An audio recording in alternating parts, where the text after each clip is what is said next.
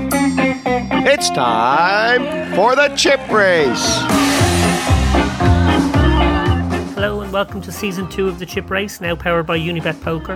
I'm your host David Lappin alongside Dara O'Kearney, and in tonight's show we've got news and more from last week's UK Tour Brighton Festival. We'll be sitting down with Unibet ambassador Ian Simpson and former UK IPT Brighton champion Jamie Burland. Darrow will be dishing out some of the secrets to endgame satellite play, but first. The Irish Open is just around the corner, and like last year, it's being held in the City West Hotel in conjunction with the Norwegian Poker Championships. Earlier today, I managed to grab the reigning champion Dan Wilson for a quick chat. The Irish Open is the longest running no limit hold'em poker tournament in Europe and second longest in the world after the World Series of Poker. Past winners include Noel Furlong, Liam Flood, Colette Doherty, Neil Channing, James Mitchell, Marty Smith, and Joe Beevers, just to name a few. Did you have any sense of the history of the event when you won it? Absolutely, David. I mean, like, ever since I started playing professionally, that was like the one of three tournaments you want to win. You want to win an EPT, a WSOP event, and you want to definitely win the Irish Open as an Irish player. Like there's just three. They're, they're the three most important, and to, to, win the Irish Open last year was just fantastic. It was it was an incredible feeling, like especially with the home crowd. You know, you have your family can be there, which is like so rare. Usually you're traveling somewhere else. It's just you and your friends, but like just having the atmosphere of having people around you that that can share and the experience was was was fantastic. Absolutely. Last year, though, was the first time it was a 1K buy in. Do you think this was a good decision? And I guess a second question uh, how do you feel like this changed the makeup of the field? I mean, it, it, it, it definitely, it, you could go either way. I, I think it was a good decision because, like, it attracted a lot more players to play than otherwise would have played. Like, I mean, you can greedily say, okay, we wanted a bigger buy-in with a bigger prize pool, more top heavy or whatever, but like, it, it would have been a tougher field, you know, and lowering the buy-in that brought in people from all around the country was a lot more of a home crowd, which is like a great thing. You obviously want a home winner, and I think like seven of the nine on the final table were Irish. Yeah, the previous year it, w- it was a bit of a damn squib. It was a two and a half k buy-in, and it was a very small field. Yeah, yeah, they brought it down to just the level where you attract people, you know, getting in on live 100, 100 euro satellites and whatnot. And those who don't get in, they still might come up for a punch, you know, because like it's, it was just the right amount, I think. But 1K is right where the sweet spot is. So you don't feel in any way the reduced buy-in level lowered the prestige of the event? No, not at all. Not at all. It still felt unique and a great experience. It was unfortunate they didn't have uh, the usual live stream or you know coverage final table or anything like that. But I mean, other like you can't complain. It was it was it was perfectly well run event, and everyone seemed to enjoy themselves. There was crack on the bar every night. It was just a great festival all around. Like, and I'm sure it'll be the same again this year. I know the tournament organiser JP McCann certainly does a great job attracting the Irish locals. He runs his own casino in Dublin. Now, I also know that this year there is a plan to have TV cameras in City West. What do you think of his decision, though, to attach his festival to the Norwegian Poker Championships, an already huge event there in City West? I mean, that's just a great, great move on their part, business wise. You have all these Norwegians coming over and they're in town just to play that, but they will, a lot of them will stay. And this year it's on before the Norwegians, which is a, lot better than last year. You'll get the guys that who would be coming over for the Norwegians might just come a bit earlier, you know, and catch the Irish Open because the Irish Open itself is at the tail end of the side events that are on. So you know the the party poker millions and whatnot. It's just great to have all of them there together. You know, you attract just an extra few hundred players from those alone. Well, finally, Dan, when we had you on the show two years ago, you talked a little bit about your science background. You have a PhD in, I think, astrophysics. Is that right? Indeed, yeah. Uh, any thoughts yet to going back into that field, or has poker just been too kind to you in recent years? well, it's definitely been too kind to me uh, I've ran very far above what I'm surely expected to have earned at this point. But uh, I, I just so I don't have plans to go back into the sciences just yet. But uh, we'll see how the next few years go. You know, I mean, it seems like it's still maintaining. The industry is still doing quite well. You know, it's quite strong. There's a lot of new competition coming into the market, so there's a decent chance that uh, you'll see more recreational players coming on the scene. There'll just be greater prize pools again. Like you know, I, I just don't see it dampening down too soon. So hopefully the market keeps strong and uh, there'll still be another few years in this industry. Well, listen, I won't keep you much longer. I'm sure you're you're dying to get out there and uh, and, and and mix it up with the Norwegians there in City West. Uh, all the best uh, next week as you try and go back to back. I- I'm sure it's going to be a fantastic festival. I'm sure it will be, Dave. Thanks very much. I'm sure if to be the first two time in a row winner will be incredible. I'm sure it's uh, won't be the case, but we'll try our best. Next up, Dara and I are delighted to welcome to the studio one of our great pals and fellow Unibet poker ambassador. He also happens to be another Irish Open champion, the 2013 winner, Ian Simpson. Okay, Ian, first question. You burst onto the poker scene in October 2009 when you won £93 in a £56 Dusk Till Dawn tournament.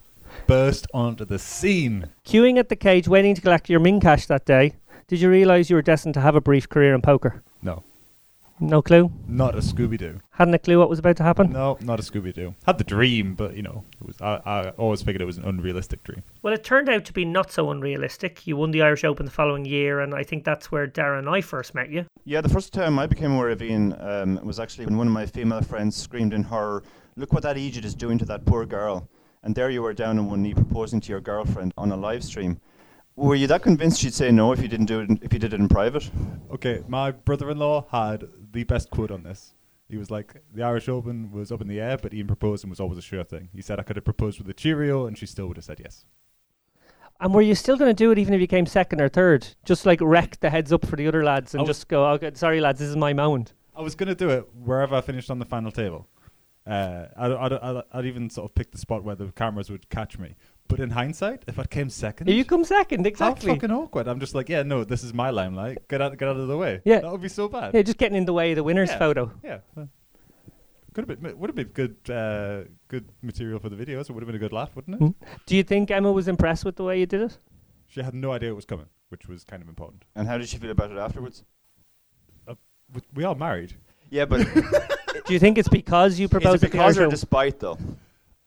But, so I am on here just to be trolled. No, Emma. No, no. Emma. This question came in from Emma. Oh, I'm just really? yeah, yeah. This was in, in my notes. Yeah. I think she's happy. Well, look, joking aside, you have an amazing record in the Irish Open, one that we are all kind of sickened by. I think. I think Irish people collectively fairly sickened by the amount of money you took out of our community over two Yeah, years. That's, that's popular opinion, yeah. Yeah, that w- that had to have been an amazing experience, though. You you, you arrived in there as a, a qualifier, won the Soul Survivor the first year, That's the one. and then came back next year, went one better. Three spots better. Came you- fourth and first. Do you feel bad? No, Do you not feel bad you're at all? Really good. All of our money, like Dara, you know, how many years have we played the Irish Open? Uh, we played the Irish Open, I think, eight years, and I don't think either of us have ever cashed. No, that's exactly right. Yeah, So I've got I've got like the collective total of all of our you know what would be rightful cashes all ming- mingled into my Hendon Mob. A- Mm. and in addition to draining so much money out of the Irish poker community, do you think you're not like when you pretend to be Irish, which you do quite a lot? Are you not just adding insult to injury? When have I pretended to be Irish? On a recent podcast appearance, Listen, listen, listen. That was their mistake. I corrected them. okay. You do wear green a lot. That's because I work for Unibet. Ah, I and see. they're- they're all about the Ah. green. But See, even w- working back in the sponsor. What a pro. Ah, I'm good, aren't I? I also ran into you a few times in Vegas uh, over the years uh, at the World Series. Um, I'm not sure you ever actually played an event though. Uh, actually, no. Sorry, there was that one time uh, I met you in the Rio. You'd come in to play, but I, I think you said you were tired that day and you went home to. You went back to your bed. Um, how do you maintain such a ferocious work ethic on the road? Naps. Naps are good for the work ethic. If you're tired, don't play. If you if you if you go to the Rio, play the whatever the hell competition's on, and then you're tired, go nap. There's Mm. always games in Vegas. Naps are good for the bankroll. At least 80% of your Twitter feed is pictures of you photographed napping with your cats. That's fine by me. Yeah, Yeah, I'm good with that- that. that's okay. If you've ever napped with a cat, it's the most blissful experience in the world. They keep your feet warm. I get cold feet, and the cats curl up on them. It's lovely. Ian, look, the handful of people who follow you will notice that one of your quirks is referring to yourself in the third person as Eenie. Don't know if anyone out there's heard of it. He always calls himself Eenie. This is one of the hallmarks of NPD or uh, narcissistic personality disorder. Uh, according to the Mayo Clinic, I've done my research here. People with this disorder also display arrogance, a sense of superiority, and power-seeking behavior. Which of those three traits do you feel has helped you most at the poker table? You're right, Dick. You know that. You've actually t- just just just pigeonholed me into being a narcissist. Well, you do call yourself Eenie. I do because everyone called me Eenie. I know, but you refer to yourself as Eni in the third person. It's not like a nickname that everyone else uses. Well, you know what? If you want us to call me a narcissist, if you want to call me arrogant, if, if, if you want to call Eni a narcissist, if you want to call Eni arrogant, you you had to hold that back. I know you wanted to say that. I really did, yeah. Um, what, what were the three traits? Um, arrogance, arrogance. a sense of superiority, and power-seeking behavior. They probably are quite good poker traits, to be fair. Well, no, I, I don't think arrogance is because um, you really need to be able to take feedback from your peers because humans are notoriously terrible at finding their own mistakes. So, and arrogant people tend not to take criticism from others. So, I think it's really important. I can't believe we've gone down a sensible path, by the way. But I think it's really important to be able to take criticism from your peers to improve your game. Okay. Well, look, to, to stay on that sensible path, uh, that narcissism now extends to you believing that people have nothing better to do than watching you play poker when you're at home. So, can you talk us through your new Twitch stream? Uh, yeah, so I'm going to be twitching uh, four times a week, at least 20 hours a week. And um, how the fuck do I respond to that? listen, listen, if people find me a little bit entertaining, then that's great, and they can come watch. I find you very entertaining. Well, yeah, Just to you, be- you just get to a, be clear. you get a sick pleasure. You've actually you've got a, a phone f- in front of you with just paragraphs of different ways to troll me on this little podcast. Well, as you might remember, Ian, three weeks ago you fat shamed me in front of people I knew, and I pledged that moment that I was going to write at least 30 questions to grill you when you were next on the podcast or I So next had a chance. We're So only up to question like four, right? So we are, yeah. There's lots going to be this is going to be a long podcast. Uh, Ian, seriously though, you're you're a player everyone loves to have at the table. Um, It's a good job I've got a sense of humour. It really is. in in Killarney last year, I got dealt a monster in the small blind uh, when you were the big blind, and it was folded around to me.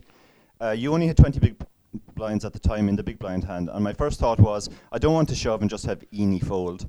My second thought was, it'll look even more suspicious if I'm in raise, given the stacks. My third thought was, but this is Eeny, so I did min raise. Uh, could you explain to the listeners what you were thinking in the milliseconds between you looked at your garbage hand and you announced all in? I do not remember this hand. What was the garbage hand? It was like Jack four off or Get the something. fuck out of here. That never happened. I wish you wouldn't make things up, and you shouldn't min raise. I outdrew you, didn't I? Sorry? I outdrew you. No, no. I knocked you out. You knocked me out. I don't remember this. You've made this up. I've never been to This was the WPT. Which, oh, that one? You knocked me out of the, that. the one I final tabled. Oh yeah, Wait, is that when you final table two at a time? Yeah. So not only Yeah. have you worked in an Eni troll, you've f- worked in a thin brag of hitting two final tables simultaneously you, live. you brought it up. Okay, well, I think what we've established there is that obviously Ian, you're a bit of a maniac on the table, and, that, and no, and but in a good way because you know for years and years your hallmark was that you played really loose. I remember the first time I met you, you said you got to play the street. So you know when you had to make that adjustment then from live, where I think that strategy actually worked for you really well for a few years and you had to bring it to an online arena. I remember you saying, okay, look, I'm getting found out now. I can't play 40% of hands and never fold to a three bet. I have to actually knuckle down, learn some fundamentals and, and, and play like solid poker. What was it? No, but sorry, I don't mean to cut across you because I know I half asked a question there, but that genuinely must have been a difficult adjustment coming from somebody who was obviously entertained by playing so many hands themselves. It's hard to answer a question when I'm being trolled mercilessly. But yes, it is indeed a big adjustment because I would play very loose aggressive live, and you can't do that online because it's so easy just to click the call button. Live, um, one of the big exploits of playing loose aggressive is that when someone's knocked out, they're out of the game. It's not like they can just double click and play another competition. Um, so the tournament life means a lot more. Ian, I don't want to let you go without being nice to you a little bit and, and maybe even letting you have a proper plug. We mentioned Twitch earlier. I know it's kind of your new thing now. I think you're going to be on, what, three or four nights a week? Four nights a week at least. Four nights a week at least. You do drink copiously throughout those Twitches, so they are Not very, very entertaining. very entertaining for pe- for people listening here. I really do recommend tuning in. Uh, you won't learn much about poker, but you will have a great time with Ian and his sort of, uh, you know, rock anthems from the 1970s and 80s. I do, Um, rock I do have a rocking playlist. Yeah, I think I, thi- I think actually Ian is brilliant on uh, Twitch. He's just a natural entertainer. Um, he's, he's really fun to watch, regardless of the poker. You, you do realize in order to have to balance out the mean, nice range, you're going to have to say a lot more nice things dr- through the duration of this weekend to make up for this. Well, we, we we went into this thinking, will like, will we go good cop, good cop, bad cop? But then we decided, no, we'll go bad cop, worse cop. Yeah, yeah, yeah. You, you both want to Trollini. That's fine. I understand. Yeah. Do you want us to say something nice before you go? Yeah. Well, I'd love to, but unfortunately, we're out of time. We are joined now by Unibet Poker Ambassador Espen Uhlen Jorstad. Espen, welcome to the show. Thank you, thank you. First of all, Espen, you, you found your way into poker, I guess an unusual route from Dara and, my point of view, but probably a, a common enough route these days uh, through video games. What do you think about poker? Is it that would attract somebody who comes from a video game background? Yeah, I don't know. I was playing a lot of video games when I was younger, like Warcraft, World of Warcraft. Uh, and I think like a lot of the puzzle solving skills that you acquire in these games are somewhat transferable to poker. Also, like the uh, ability to react and think really fast if you're playing these fast paced strategy games can be directly transferred to multi tabling poker online. Last summer, you set yourself a bankroll challenge playing exclusively on Unibet. Uh, what was the bankroll challenge again? Yeah, the bankroll challenge was that I started with uh, 10,000 euros on Unibet and I gave myself five months to five double that bankroll. So my goal was to finish in five months and have 50,000 euros. Yeah, I think bankroll challenges are very popular uh, online. Um, I'd like to see someone do like a 100k to 10k bankroll challenge sometime. yeah, probably right. But yeah, I think it's like since I'm a cash game streamer, I stream on Twitch, and uh, I think it's like a good way to entertain your audience to give them like a storyline to follow. Because like if you play tournaments, it's interesting enough to follow big scores and see like their journey through the tournament. But if you're just a cash grinder, it's kind of hard to engage the audience in the same way. So I think bankroll challenges are super nice for that. Well, with the help of God Mode, you successfully completed the challenge in just six weeks of 400 NL. Unibet now have 800 NL. Have you played those games yet? I have been dabbling in those, but I haven't been playing too much for the last months because I've been moving and traveling and yeah, haven't had too much time. What's a bad day at those stake levels? Uh, I don't know. Five figure downswing, I guess. Ouch. Yeah, that doesn't sound nice.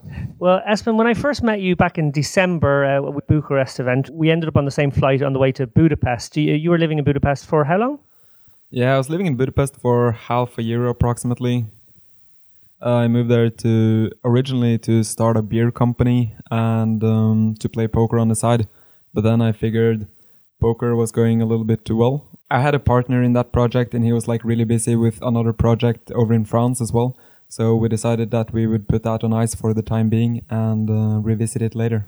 Yeah, when I met you first, you were explaining to me that you had this um, university qualification in brewing science. Yeah, yeah, I have a food um, food science and technology bachelor, and then I took a master in brewing science and technology after at the University of Copenhagen. So brewmaster, I guess, is the title. Yeah, I think a lot of poker players have a lot of interest in beer, but maybe not from that aspect. Yeah, no. and how do you enjoy the live game compared to the online grind? Um, it's definitely a lot more fun, I think. Uh, just like the social aspect of it because I used to be like when I, I, when I was grinding online before, I thought it was like super boring until I started twitching, and now it's like not boring anymore because I can interact with chat and it's. But playing live games is obviously a bit more because then you interact face to face, and yeah, it's nice. I like it more. Yeah. Speaking of live games, I know you're on the way after you leave the UK Brighton event here. You're on the way to the Norwegian Championships in Dublin. Dara and I are very familiar. In fact, we did a piece on them a couple of years ago. I think it's one of the biggest events outside of the World Series. Um, it's and for historical reasons, it's always been held outside of Norway because of uh, regulate government regulations and so on. It moved it moved around a few times in the early years, and then they came to City West, I think, in 2012 uh, in Dublin, and they've stayed there ever since. And yeah, it's an amazing festival. You get a couple of thousand uh, Norwegians coming over and playing poker for a couple of weeks. Yeah, it's great. I've been playing that event for most years since like 2006, I guess, when I turned 18. So yeah, it's been great. It was like in uh, Nottingham the two first years, and then in Riga in Latvia for a couple of years, and then it's been in City West for the last yeah many years. And have you ever got a run in the main event there? Nah, not really. Uh, the main event has been pretty horrendous. Yeah. but the cash is amazing. Those cash games run 24 hours. They are non-stop crazy high stakes action. Yeah, I haven't been dabbling in the high stakes games. I've mostly been playing like the one, two, maybe two, five games there. But uh, they're definitely good games, and there's a lot of um, yeah, splashy drunk Norwegians. Yeah, and as I said before, like I think the reason why the Norwegian used to move around was because of uh, regulations back home. But I understand the regulations have changed now, and you do have live poker back in Norway. Uh, is there is is it there like a thriving scene now, or is it just starting? Uh, it's just starting, yeah, because um, before last year, it wasn't allowed to play live in Norway at all. You could like gamble for your house and your whatever. You can gamble for as much as you want online, but you can play for like 10 pound with your friends if you want it in a home game, right? So it's like pretty disproportionate. Like, yeah, very silly regulations. But now you can play live, but you have to apply. If you don't want to apply, you can play for maximum 100 pounds per person and maximum 10 people. If you want to play bigger than that, then you have to apply and you have to pay a lot of, um, I think it's like 15% rake that goes to charity. And yeah, there are some different rules around it. So it's not like free to play in Norway yet. Okay, uh, and I have uh, some friends who work as dealers, and they they've actually kind of worked in underground games in Norway for years. Um, uh, and they said that the cash games that were actually pretty big there. Did you ever play any of those games? Yeah, I guess I have. Um, yeah, there have there has always been underground games in Norway, which has been really good and sometimes really big as well. I haven't played in any of the big ones because when I was playing mostly live in Norway, that was many many years ago. And Espen, later this year, um, I think November or December, there's going to be a live um, Norwegian Championship in Oslo. Will you be playing that? Yeah, I'll definitely be playing that. Uh, yeah, now they have like one in Dublin and one in Oslo. Uh, the one in Oslo actually drew more than 2,000 entrants last year. Wow. Yeah, that's it's only open for Norwegian players. I think that's pretty huge. Do they have a venue yet? Uh, yeah, it's probably going to be the same place as last year. I'm going to guess it's uh, near the airport in Oslo. It's at a big hotel conference. And do they wreck that place as much as they wreck the City West hotel out in Dublin? No, no, it's much more civilized in that one. I don't believe you. I don't believe this. Anything involving these Norwegian players could be civilized. Yeah, I've seen the Norwegians. Norman Chad had a great line about the Norwegian Championships once that was which are held in the City West. That, that there's more beer spilt on the on, on the carpet in City West than is drunk in the entire World Series of Poker. well, on that note, thank you so much, Espen, for coming in today, and thank you, Dara, as usual. And now, with the results roundup from the online and virtual felt, he's back again. We can't get rid of him. It's the Chip Race's brand new newsman, Ian Simpson. Hello, everyone. It is my absolute pleasure to start off the Chip Race Mark II. Uh, I'll be giving you guys the latest news from the poker world, mainly from the UK and Ireland. Uh, so without further delay, let's have a look at some of the winners from the past few weeks. Um, it's been just over a week since uh, crowned their first winner of this year this year's UK tour uh, in sunny Brighton, no less. Matthias Krasowski, I hope I said that right. He took home he took home 14 grand for first place prize. Renata Jack got herself second. Deborah Worley Roberts got third. Darren Adlington got fourth. Simon Hemsworth, one of my favourites, got fifth. Uh, Stan, Stanley Ledley, Aaron McBride, and Party Poker's Charlie Godwin and Tim Prittis also played their parts in an engrossing final table. But in the end, Mateus uh, will be the one to outlast the 261 player field, which created a guarantee busting £52,200 prize pool. And for that, Mateus also got a 2,000 euro Unibet Open package for his efforts, so we'll be seeing him in Copenhagen.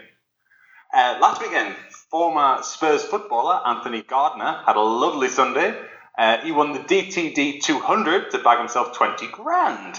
Not only that, but DTD were generous enough to throw in a £5,300 million seats for good measure. Well done, that man. Pretty good indeed. Uh, meanwhile, on the other side of the pond, Ryan Nelson LaPlante took down event one of the Goliath in Planet Hollywood to add another 30 grand to his ever growing score of results. Uh, now, judging from my newsfeed, no one's won an Irish Open satellite this year yet. Uh, that Poxy Dara O'Kearney seems to be winning them all. If I counted right, I think he got four this weekend. I could be wrong, but I think it was four. Uh, I was good with my own Sunday performance, actually. Um, I managed to bubble the Sunday entitled on Unibet. Uh, you can only play this tournament if you satellite into it, uh, which makes it quite an interesting dynamic for uh, for a decent buy-in on a Sunday. This was won by What's Up Guys, and he got just shy of 1,500 euros, so very well done to him. I also managed to bollocks up a nice stack in Unibet Sunday final. There were five tickets guaranteed, and I missed out on one of the Copenhagen packages up for grabs. Our fellow ambassador Espen Jorstad managed to pick one of the five packages, and along with Ging Hiluno, Ali Heta Glee, Muron, who I remember took a big pot off me actually, Veggie Ben. Congratulations to those five winners. We'll be seeing them in Copenhagen. What else happened? Patrick Leonard managed to bink the Win the Button tournament on PokerStars, $162 buy-in. That got him three grand on Sunday. He also bagged 10 grand for fifth place in the 1K PLO. Uh, Ludovic Geilich found himself uh, third in the current UK poker rankings. Rick Trigg finds himself in 12th. Now, I was fortunate enough to get um, two free coaching sessions from Rick Trigg, uh, which he generously donated to the uh, raffle at the Cav Cup. So I can see why Rick Trigg is doing so well at the minute. Uh, the Irish rankings have some familiar names in the top 20, and it's really tight in the top three. Uh, Dan Wilson, James Noonan, and Toby Joyce are all within about 100 points of each other. My science enthusiast buddy, Jason Tompkins, won the Hot 44 on Saturday. That got him $7,000, so the beers are on him next week in Ireland. Uh, that got him into 16th place, just one spot behind our former newsman, Papa Davy. Firstly, that was a great tournament in Brighton, uh, Ian, uh, and that tour is just what the doctor ordered for the grassroots game. I feel. Um, I met Deborah, Deborah Worley Roberts, in the bar afterwards, and she had mixed feelings about the result. I think she had half the chips with about five left, so perhaps, understandably, her third place finish felt a little bit disappointing. Um, that tour goes to Glasgow next, from the second till fourth of June. Will you be there? I'll be there. I can't wait to be there. It's a two hundred and twenty pound buy-in with a 40k guarantee. Uh, hopefully, we'll smash that again because we broke the record uh, in Brighton, getting 52 grand. So it'll be very nice to uh, to see if we can do even better this time. Uh, the starting stack is 25k, nice and generous, 40 minute blinds, and there's one re-entry per day. There's two day ones um, on the 2nd of June and the 3rd of June. It's day 1A and day 1B. The 2nd of June starts at 7 p.m. So if you are working, you can get there after work and get your grind on after that. Uh, that was also a great result for Anthony Gardner last weekend in DTD. Um, I think if you discount the cynical signings of Cristiano Ronaldo or Rafael Nadal and guys like that, it's still true that a decent number of sports people have historically done well when transitioning over to poker. Uh, Greg Mueller, Steve Davis, Ken Doherty, um, more recently Fatima Moreira de Melo spring to mind. What do you think is the link between you know sports people and, and, and when they make that transition? Do you think there's any benefits that they that they have? There's definitely a, a correlation there, and I guess it, a lot of it is just from their work ethic. I mean, they'll be used to putting that into the physical side of things, but you know, if they're, if they're down, starting to retire and whatnot, they'll be looking for new challenges. And there's a big physical work ethic in sports anyway. So I guess just that work ethic transfers over to poker. Whoever works the hardest in poker gets the money. And these guys are used to working hard. So I guess that's part of where their success comes from. Well, that makes a lot of sense. And uh, and finally, you mentioned Dara Davy. Uh, here at the chip race, I know we want to say a huge congratulations to Dara and his girlfriend Sandra, who are now the proud parents of baby Alex. I also want to assure our listeners that if enough of them cannot understand the Geordie brogue of our new newsman, we will ask Dara back, even if it means the news is reported to the soundtrack of baby Alex's crying. yeah, hang on, I'm going to get fired for my accent? Potentially, Ian, potentially. I, I, at the moment, I thought you did a great job this week, so okay. definitely next week again. We'll see how it goes. Well, look, Ian, I can't let you go this time without letting you have a proper plug. Your Twitch stream is four nights a week on the Unibet channel, but also on your own channel. That's um, twitch.tv slash Ian Simpson Poker. Check it out. The end game of a satellite, always a bit of a squeaky bum time if you're one of the middly stacks, always a very stressful time if you're one of the short stacks. Actually, quite a fun time if you're one of the big stacks. You can almost choose who you want to knock out. You can figure out which guy at the table you like the least and try and knock him out. Uh, but joking aside, uh, it is a stressful time in the tournament. It does uh, propose some particularly ludicrous at times ICM spots uh, that you know the poker players have to figure out and, and maybe do their best. Uh, I have with me Dara O'Kearney as usual. This is our strategy corner, and, and Dara is going to go through just one of those spots and how extreme it can be. Yeah, the thing about the end game of a satellite is like the, the, the, the, biggest difference between a satellite and a normal tournament is that in a normal tournament, even at the death, okay, the prizes get progressively progressively higher, but the mo- most of the money is still at the top. So a lot of your strategies is is about trying to come first. Uh, you know, one first is better than certain number of nines. But in a satellite, let's say there are nine seats to a Unibet Open or whatever, then uh, ninth is the same as coming first. So when there are only 10 people left, now you have an, this incredible situation where nine out of the 10 people are going to get prizes of equal value. So all that matters is not being the person to lose the poker equivalent of musical chairs. Um, so, what what is your best advice? Uh, you know, do you, do you fold everything? Does your stack kind of play a huge part? Your stack plays your definitely plays a huge part, but this, the single most important thing to realize about these situations is how how tight you have to be when you're calling. Uh, if you're if you're uh, shoving first all in or um, or, or, or you're raising, the strategy the strategy is, is, a bit different from a normal tournament. But when somebody has already shoved all in and you're considering calling, uh, particularly for most of all your chips, then this then the spot changes massively. Okay, so if I'm in the big blind and you've shoved, and I have, let's say, an average stack, and we've all got maybe it's a very flat one. Everyone's got similar stacks. You've gone all in. I'm in the big blind. You know, what hands can I call with? Yeah, that's a really good question, and and and this people are always surprised at how, how tight this answer is. And this is this is a situation which you know we we have um, tools we can use to get exact solutions, but actually there's a fairly common sense. Um, logic uh, that you can use to, to solve the situation, which is that if, if there are, let's say, 10 people left and there are nine packages and everybody has roughly the same stack, well, then common sense tells us that everybody's chance of getting a seat is 90% because 90% of the field are going to get packages or seats and only one person is going to miss out 10%. So if you fold in that spot after I shove, your chances, assuming you maintain an average stack, are going to be 90% going forward into the next hand. So therefore, if you call, you have to have a think you have a better than 90% chance of winning the hand. And the reality is, you never have a better than 90% chance. Even if I have 2 3 off and I show you 2 3 off and you wake up with aces. So, in that situation, you actually have a better chance of winning a seat by folding your aces rather than by calling. But surely this could go on forever. If everyone was playing perfect strategy, then the first guy under the gun would shove any two cards because he's the first in, and nobody after him could call. That would be the that that, that, that would be the uh, optimal solution, let's say. But not not everybody is going to play perfectly. So the tournament would never end. The, tourna- the tournament would end, and eventually the blinds will rise so high that the small ah. blind and the big blind will be will be forced all in. But but the reality is that you know even if you know that you're supposed to fold aces um, not everybody else at the table will know that, and somebody else will shove, and somebody will call with aces, or maybe kings, or queens, or jacks, or or, or, or tens, and people won't realize, and and and, and you, you'll survive that way. We're talking about an extreme situation here, on an exact bubble where all of the stacks are level. Now that obviously is pro- is unlikely to arise in practice, but even in other situations where it's not as obvious that the ranges have to be this tight, when you crunch the numbers, um, it's it's surprising how tight the ranges are. Like I, I, I did a simulation recently where there are nine people left, there are four seats.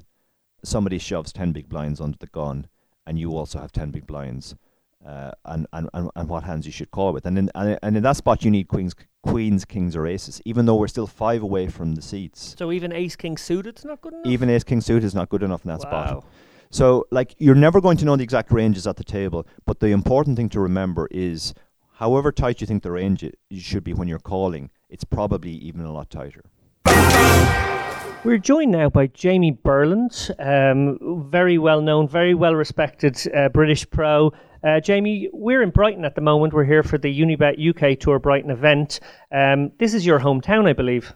Guys, yes, uh, thank you for having me on. It is my hometown. I actually live in um, Hove, uh, uh, really, really close. But yeah, Brighton is a place that since coming here uh, for university. It's been very dear to my heart. I moved here a couple of years ago. Um, really, really like it, and um, yeah, it's always fantastic when a when a great competition like um, a great couple like Unibet comes and brings a competition here. Uh, was very excited, and um, yeah, thanks for having me on. Oh, it's, it's our pleasure. Um, and it's obviously been a very nice little hunting ground for you as well over the years. Uh, we're playing in the Rendezvous Casino this weekend. Uh, do you mind taking us back to that summer in 2010 where you, a fresh faced, I'm imagining, uh, Jamie Burland walked into the Rendezvous for the 1K UKIP um, yes, a much fresher face, Jamie Burland. In two, gosh, was it 2010? Are you sure that's correct? It is. It is Our researchers have told us it's to. Can I? Yes. They, yeah, the research team has confirmed. So that's coming up to seven years ago. It, it, when you put it like that, that does seem an awfully long time ago to win a live poker tournament. Um, and yeah, man, uh, the Rendezvous Casino has some great memories. Um, yeah, it was a 1K buy-in. Uh, it was actually season uh, season one of the UKIPT. Uh, and there was about 200 players, so I effectively won a really, really high high buy in 180. uh, and then managed to ride the crest of that victory for about four or five years in terms of a successful poker career, and and and, and, and now very much trying to eke out as much as I as much as I can. I'm only joking. Um, but yeah, congratulations uh, to to you guys on your appointment as um, Unibet ambassador. I was extremely pleased to hear. Uh, uh, uh, so, you know, such hardworking and dedicated poker professionals getting. It. Oh my goodness, what is getting- going I on? actually have a present for you guys. I mean, uh, right, right here. I, I've always thought that visual visual um, cues and presents work, work best on podcasts and radios.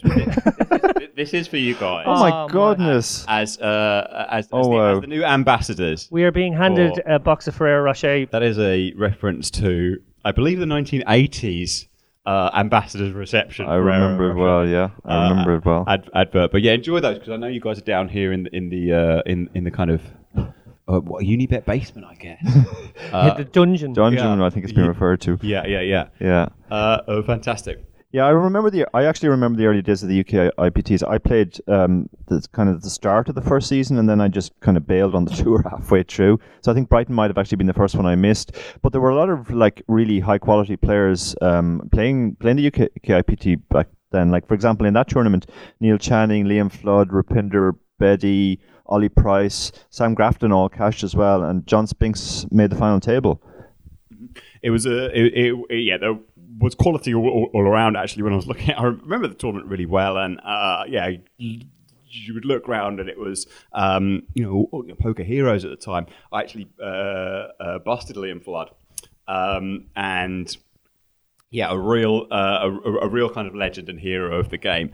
Um, and and yeah, I just, I just remember you would be at the table and kind of look behind you, and it'd be it'd be Vicky Coren be tweeting away. Uh, uh, and, you know, I was I was in, you know involved with Neil Channing with um, black belt poker at the time, so he was you know milling around, and then uh, you, you, you know you've got to cover you, you cover half your ear because there's Sam Grafton on the next table just chatting up a chat, chatting up an absolute storm. But you know it was it, it, it was a fun game. But yeah, John Spinks actually Brighton also lives near Brighton. Made the final of that game, as you say. Uh, um, and uh, and yeah, I, I think I, I catch up with John every now and then. And uh, yeah, it's still a really, really bitter, bitter pill for him to swallow that he, that he didn't even come in the top three in that tournament. So, yeah, good stuff. Well, Jamie, you cashed seven times on that tour in, the, in in main events. It's- It's obviously a tour that holds a lot of fun memories for you. Um, how did you feel when it was cancelled last year? Um, gosh, I mean, yeah, it did feel like an end, at the end of an era for sure. Uh, you know, for want of a better cliche. Uh, and I, I, I really felt. I mean, I understood that uh, the numbers had had been had been decl- had been in decline. Um, for, for you know for whatever reason. Although I have also read your excellent blog post on the subject, uh, David, and in many ways, I in many ways I, I, I, I agree with you. It was it was kind of a sad a sad tour to lose. Um, I definitely think there's room for a, a, a, a grassroots UK poker tournament to spring up in its place.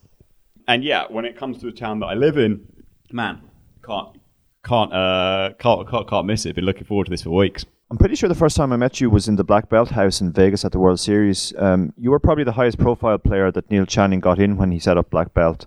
H- how did that come about, and how was the whole experience? Um, so uh, I got involved with Neil um, through yeah. Black Belt used to run these grading programs, uh, which was uh, you know uh, if if, you, if you're um, involved in karate or something, I think grading is how you get you, you, know you move up the up the belt levels. And um, in the second grading program, you know the first grading program had some fantastic players. James Mitchell comes to mind. Um, and then this, and then, and then they t- they kind of tweaked the system a little bit, and I I got on board on the second grading uh, with um, you know for a you know, really great friend uh, people like Kevin Williams were, were, in, were in the second grading. Um, really came up with him, and um, and yeah, that involved a six week program of uh, cash games, sit and goes, and tournaments. Um, uh, two weeks of each, and we'd have to submit our hand histories to Nick Persode at the end of them, and he analysed them. And at the end, you know, they selected uh, I think three or four players to take them to, the, to take to the Irish Open that year. Um, I didn't make the top three, but I think I came a close fourth. And uh, I got a call from Neil and said, "Hey man, listen, we're going to give you the deal, but you're not coming to Ireland." Uh, I was really sad about that. I still have never played the Irish Open, actually. No For- way. Yeah, for for, for Wow. it just seems Just like- because of that? It, it- just because of spite. I got Neil back actually. One year I got married uh, on the Irish Open weekend, and I invited Neil to my wedding, of course. And he, he's an ex Irish Open winner, of course. And he was Yeah, he tells us that every time we see him. he was pretty bitter, I think, to be like, "Yeah, I, I can't wait to come to your wedding, and I can't believe I have to miss the Irish Open." Well, Neil, we know now that that's because you didn't take me to Ireland when uh, when you could have done. Jamie, the World Series that Dara describes there, 2011, your first World Series, I believe, you actually broke uh, your your first guy. You broke your duck uh, when you cashed the main event. I think you came 525th in a 7,000 runner field the year Pius Heinz won the main. I think our friend uh, Eoghan O'Dea. Oh no, D was on the that final table on the November 9, yeah. Yeah, what was that like? Um, fantastic, and um, and my friend Sam Holden made the final table. I remember that too, yeah. I remember talking to Sam in Vegas. Yeah, so I have a funny story about this. Um, the uh, uh, now Sam was a UK IPT reg, and um, he was very much coming up in 2010, 2011, uh, and he was playing all the stops and he was grinding a lot online. And I met him at the stops, and he seemed like a great guy. And um, it was this. It was a UK IPT in Newcastle, and I got in. And me and Kevin checked back in after the kind of players' party or whatever, and you know, uh, everyone's a little bit drunk and everyone's going to bed. And I, I, checked Facebook, and I had a, I saw a post from Sam Holden who was selling um, main event action uh, for that summer. 1.2 and at the time i was the, the plan was to get to, take you know 1% of, of many different players. So I, uh, I messaged sam back just before i went to bed and said oh you know 1% please booked. I'll send on Poker Stars, and uh, and and, and then you know, passed out and went to sleep. And in the morning, I I uh, uh, got my phone out and logged back on Facebook, and I, I saw that I, I reread Sam's message, but I forgot that I'd read it and sent money and booked action the night before. So I did I went through exactly the same process. You know, I said, oh yeah, mate, I'll, I'll have one percent," percent, and I I sent, I sent a, a, second percentage, and a couple of days later, I, I'd realised what I'd done, um, and my, but my plan was to have 1% of many people, um, you know, 10, 15 people, you know, $2,000 of action, something like that. And uh, and so I asked, I said to Sam, listen, man, I'm really sorry, I made a little bit of a mistake here. Can I um, unbook that last 1%, please? Because. Oh no. Oh, yes. Um, can I unbook the last 1%? Because I, I, just, I just want like 15, of, you know, 1% here and there. And he was like, yeah, sure, man, I'll just. I'll just send back the 120 bucks. No, no problem. and how much was that 120 bucks worth in the end? Uh, eight thousand dollars, oh, eight and a half thousand dollars for a ninth place finish. Yeah, I think it cashed for eight hundred or nine hundred k. Um, and I, it was it was crazy, man. Because obviously every every ladder you you're you're you're, you're loving life because you're making more money, but there's that part of me that was like, you know, It could be twice as good. it could be it should be twice as good.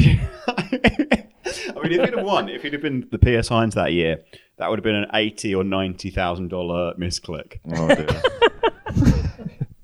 and more recently, you've gone back into st- into the staking business with your involvement in Bear Hug. Um, can you tell us more about that? Yes, thank you for asking. Um, uh, yeah, Bear Hug um, Poker is a company that I started with my partner Henry Jacobson, and it's uh, a staking firm, which you guys are going to know a hell, of a lot about. Um, we're also in the training and mentoring business. So, the bespoke business, it's um, a small stable by design. Um, and we are uh, heavily focused on the Euro sites, and we're heavily focused on the high ROI, uh, you know, low, uh, rel- uh, medium buy-in but low variance tournament. Do they exist anymore? Well, David, what I do is I just kind of, uh, I just kind of pocket fives uh, and shark scope your action, and just we just kind of follow you into the games that you get your. That's a huge playing. mistake.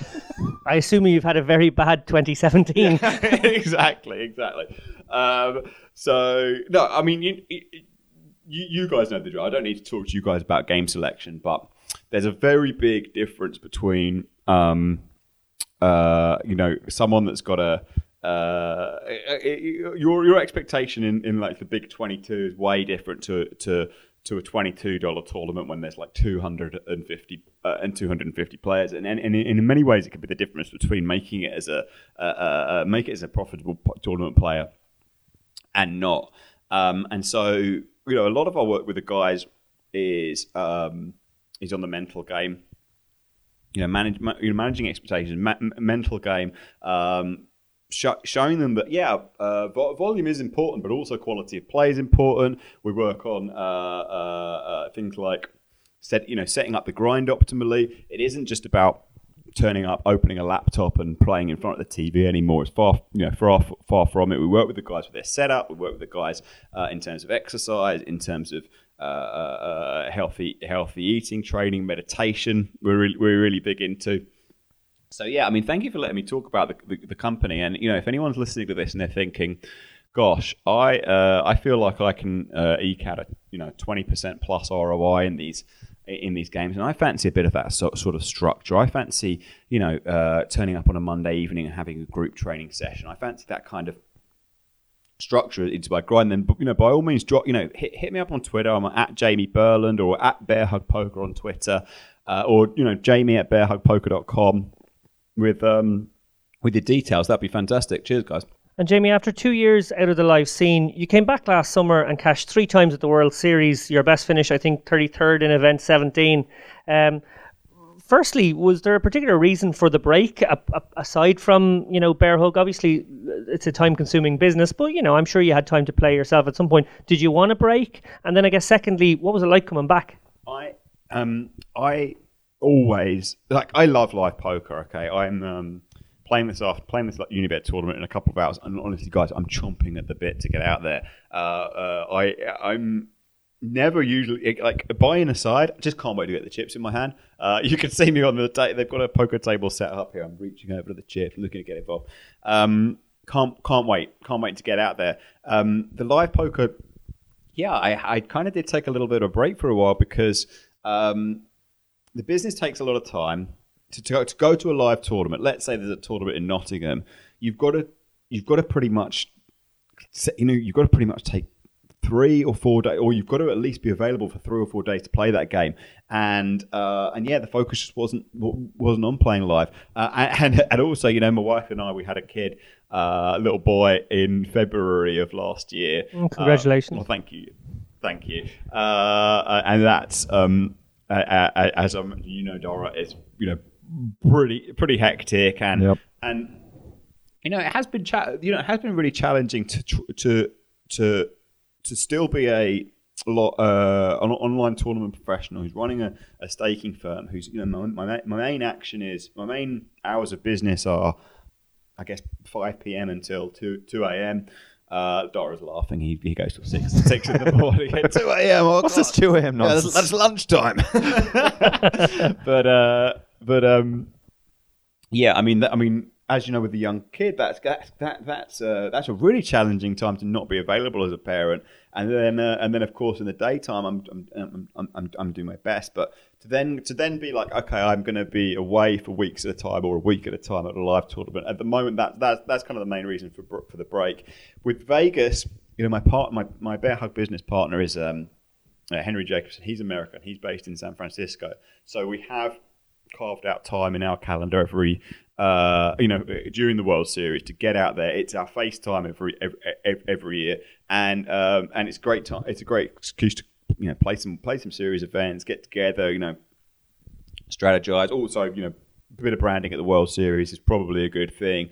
Um, and yeah, man, last summer was really, really fun. It was like one of those poker sessions when um, just like you know when you have like a couple of hours in a poker session where it just all goes your way, like everything you do, you know, you get it in kings against aces and just a king on the river every time. Nope, no idea.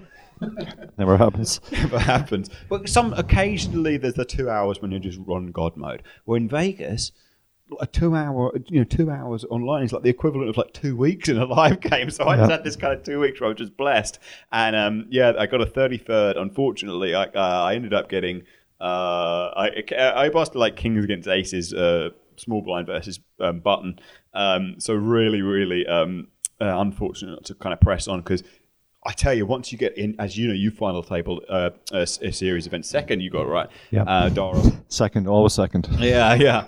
Uh, I was railing that one. That was really exciting. But um, uh, once you get a once you get a stat going in in those games, you know, and you and you were kind of in in that ten big blind zone for such a long time in that Yeah, tournament. eight of eight, seven of seven, etc. Yeah, exactly. But it's it's still it's still comfortable. It's still not. You're never really feeling like you're um, like like like like like you- like you're super like you're super dead. So if you do if Yeah. you do get a little bit of a stat going in those series events, gosh, uh, it is so much fun. And uh, Yeah, it is an absolutely amazing feeling, and and as you say, the structure is so much different. Um, it's just so slow that you don't have to sort of force the pace along. Um, I, like I think I, I remember I ran into you maybe April or May of last year, just before I went out to Vegas at, at a tournament in London, and at that stage you weren't sure whether you were going to make it across, uh, be, gi- gi- given the new baby. You were still optimistic, and by the time I got to Vegas, I, I didn't actually see you in Vegas, but I kept hearing about you.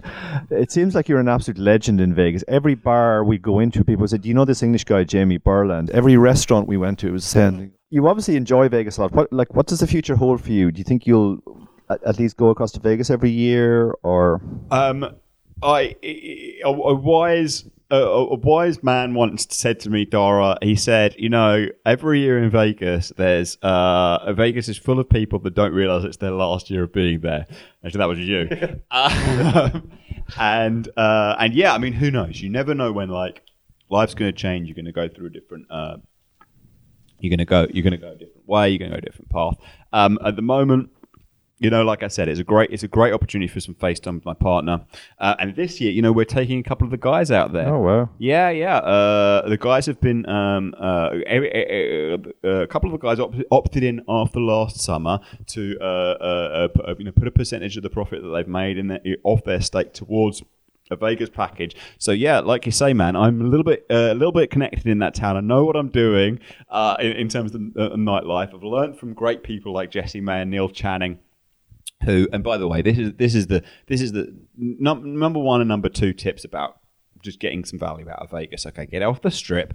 Okay, you need to get yourself in a taxi and you need to ask them where the locals in Las Vegas go out uh, eating and go and, and, and go drinking, and that's where you're going to have the best time, man. If you go to these clubs, like I don't even I, I haven't been to a club in Las Vegas, but one of these strip clubs. one of these clubs on the strip since uh, important distinction there? very important distinction. Neither. I haven't been to either since about, I don't know, 2010, 2011, because there's no value. You're going to do like $500 just to kind of be, shown to a table and then to be part of this cattle ranch. Or you could take 50 bucks, go downtown, and have an absolute whale of a time. Well, I hate for this to be my last question, and we don't want to keep you too long here. But uh, you mentioned there earlier that your 33rd place finish last summer uh, ended with a King's Aces setup. Now, quite famously, you had another King's Aces setup, I think, a few years previously.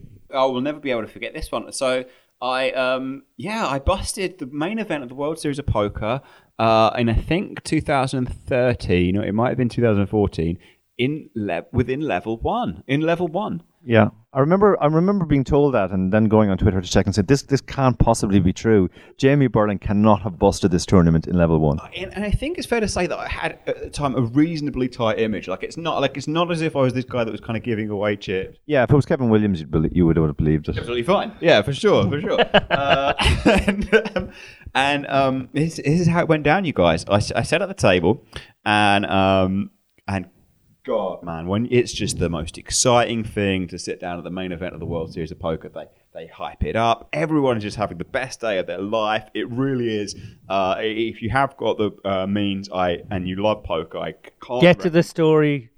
Anyway, so uh, I sit down, and on my table, uh, you know, Liv Boeree's on the table. Okay, so she's in the hand, uh, uh, and there's a couple, you know, a couple of other players. And here's here's how the action goes down. It goes um, uh, a limp under the gun, uh, Liv limps. Uh, I've got pocket kings in the cutoff, and I make it 500. It's it's a 50 and 100 uh, big blinds. We start with a 30k stack. Okay, the two the two blinds call my 500. The limper calls 500, and uh, and, and Liv calls 500. And so there's two and a half thousand in there. It comes Ace King five, rainbow, and the uh, the the blinds check. Guy under the gun who'd limp who'd limp called. He bets a thousand. Uh, Liv folds, and or Liv calls actually, and I make it three thousand. Now the small blind makes it ten k. Uh, I think my only option here is to call. I mean, I don't think there's any value in doing anything else. I still kind of feel like that's the correct move at this stage. Yeah, even if it starts to feel like a set over set, you have to assume you, you have the bigger set. Yeah, exactly, exactly. That's that that that can also be happening as well. So the turn's interesting, and this is where this is where it kind of divides the pros that I've spoke to. Um, not to, not down the middle, but people say that uh, I can take different action on the turn. The turn is a five, So it's now uh, Ace King five five. And uh, that's obviously not that great a hand for uh, not that great card for me because of the idea that I think a lot of the time people might take the action with the set of fives, which is pulled ahead. And I'm thinking, and now he bets another 10k, just even 10k out of the 30. And uh, I, mean, I think guess st- stacks are about 30k. We're a couple of hours in. It's not like I busted hand one, but uh, I lost a couple of hands. But uh, he bets another 10k, and at this point, uh, you know, King's Four. I, I ended up calling. Easy fold, I think. yeah. Still 100 Yeah, you're such a coward, David. We've got 100 big blinds behind here. So, I mean, anyway, the river's a, a, a total brick, like you know, eight eight or something, and he and he and he sets me in, and I kind of think for a while, and yeah, when we're we're losing to two, we're, two, we're losing to two hands here. It's an unlikely seat to be slow playing the aces there. Really? Somebody else in the hand is more likely to have aces. Really unlikely. Um, but I and I so I actually think I'm more, more worried about. I think I'm actually more worried about quads there. But I did I you know I did I did call it off. Uh, Liv I think declared before the hands were um, turned over. She said I think he's got aces full, so she knew what was going on. Uh, and and it, man, it was so strange. I you know I, I busted, and it was it was like five minutes before the first break, and I'll never forget this this feeling of walking through the corridors, and every single other person in, it, it felt like the whole Rio is just in this euphoric kind of state of uh, uh, we're on, we're on the first break of the main event of the World Yeah. Series poker. What happened? You know what hands did you? You know everyone's just like fucking high fiving each other. Sorry for my language there, but everyone's just like having the best time ever. Yep. Uh, you know, going going through their break routines that they've been thinking of for their whole lives. You know. it is it it is it, it is a horrible like I always feel like that after you bust the, the the main event it's almost like the walk of shame because the the way the Rio is set up you have to walk almost a mile to get out of the hotel through all the corridors with all these other happy players uh, People still arriving just to start playing the main, I'd say Phil, too. Hel- Phil Hellmuth still in Caesars, like put, putting on his outfit. and uh, yeah, it was just, it was just, and I, I must have been, it must have been a form of shell shock because I went and um, I, I, w- I ended up registering the daily deep stack that day. oh my god Just to punish 2 yourself. p.m. Da- Dara Davy did that one year the year he he busted the main event the first year he played he went to play the daily deep stack and I just couldn't get my head around that I, yeah, I, tw- I tw- no, the same day I tweeted a ticket and I was in my seat. Thankfully, you know, you guys just to finish the story. I had the best. I think one of my best nights in, in Vegas stroke life that that evening. I, I ended up going downtown with a couple of with such the perfect lineup. It was people like Owen Robinson, uh, John O'Crew, Esperance Shawley. You know, these are, real kind of uh, uh, uh, uh, great guys to kind of lift lift spirits du- during. Um, uh, a, a- you know, a period when otherwise you, you, gosh, I don't know, I, I would have run out of daily deep stacks to play. I think. Well, look on that, and I feel bad for that being the end. But look, we're going to crack open this Ferrero Rocher box. I can't make you relive that story without giving you some chocolate. Oh, thank you so much. Yeah, yeah, you're really spoiling me. As some of our listeners might know, my co host Dara is a bit of a music file. A few weeks ago, I asked him to find me a good song for our first episode back, and well, all I can say is he outdid himself. Playing us out tonight is an artist who needs absolutely no introduction. From an unreleased experimental album, this is We'll Creep Together. under the bloodless chrome skies. We'll creep together. We'll creep together. We'll creep together.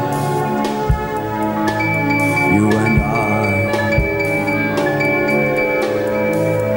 We'll creep together. You and I. under a bloodless chrome sky.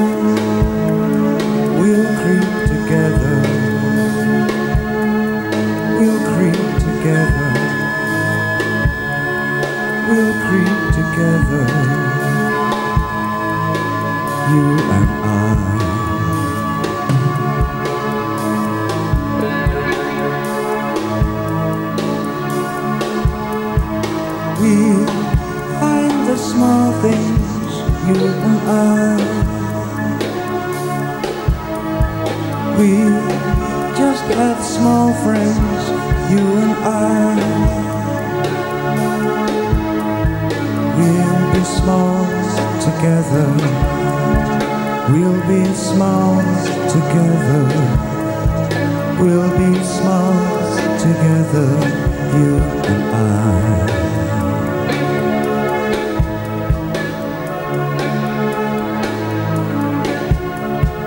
We'll end together, and I. We'll end together,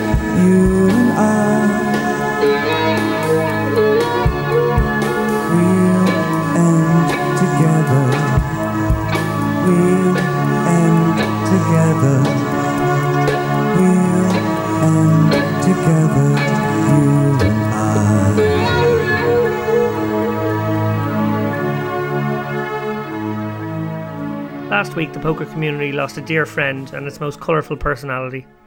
Derek Kavanagh was an inspiration to all who were fortunate to know him, and since his passing, tributes befitting his extraordinary life have flooded in. Dara, you were good friends with Cav. I was indeed. I was trying to think when I got friendly with Derek, um, and I actually couldn't place it. He, he he was one of those guys that you went from not knowing at all to suddenly being very friendly with, and seemed to be no nothing in between. Um, he was a guy I met a lot at tournaments. Always a really friendly face. He was the kind of guy that just cheered up everybody that was around him. It was impossible to get tilted in his presence. He had an incredibly positive attitude to life and poker and everything he did. And it was really sad to see him struggle for the last year or more with with, with, with his cancer. But it was also inspiring the way he um, he responded to it. Um, he responded to it differently from everybody else I I ever knew with terminal cancer. He um, he was really upbeat. He was he was always making jokes about his um, mobility scooter and his trips in and out of the hospice. Um, so he basically approached it the way he did. He approached everything. Well, look, from everyone here at the Chip Race, our, our deepest sympathies go out to Derek's family and friends. Before we go, Dara and I want to say a big thank you to all the people at Unibet and 23D Productions for getting us back on the air. We're grateful for the opportunity and promise to do our best not to sully the memory of those original seven episodes. Thanks to Jamie, Espen, Dan, and of course Ian for being a good sport. We'll be back next week for a show that includes interviews with John Spinks, Diva Baltic Blonde Byrne, and Poker Night in America producer Todd Anderson.